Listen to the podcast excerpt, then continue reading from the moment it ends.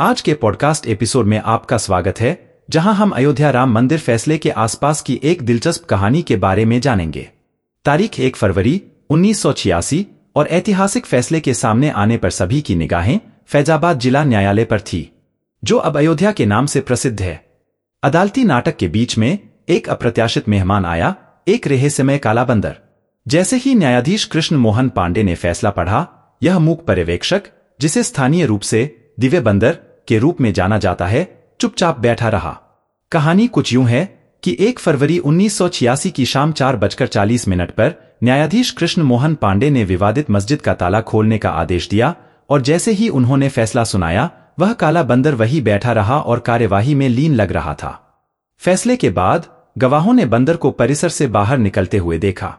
न्यायाधीश कृष्ण मोहन पांडे ने बाद में अपनी आत्मकथा, वॉयस ऑफ़ कॉन्शियस, में साझा किया कि बंदर अदालत कक्ष से लेकर उनके आवास तक हर जगह मौजूद था।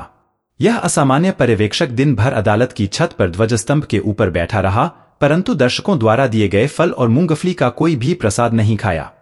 जैसा कि न्यायाधीश ने अजीब घटना पर विचार किया, उन्होंने उल्लेख किया, और जिस दिन मैं ताला खोलने का आदेश लिख रहा था, एक काला बंदर पूरे दिन मेरी अदालत की छत पर झंडे के खंभे को पकड़कर बैठा रहा।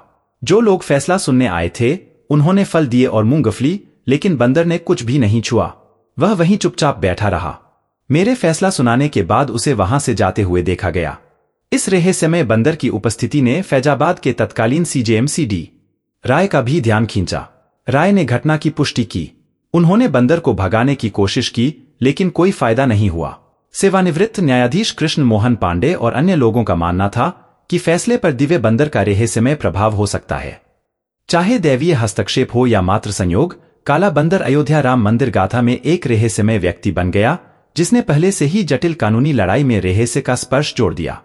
जैसे जैसे हम 22 जनवरी 2024 को भगवान राम की मूर्ति के उत्सुकता से प्रतीक्षित अभिषेक के करीब पहुँच रहे हैं, इस काले बंदर की विरासत अयोध्या के इतिहास में एक जिज्ञासु अध्याय के रूप में जीवित है। जय हिंद, जय श्री राम फिर मिलते हैं एक नई कहानी में।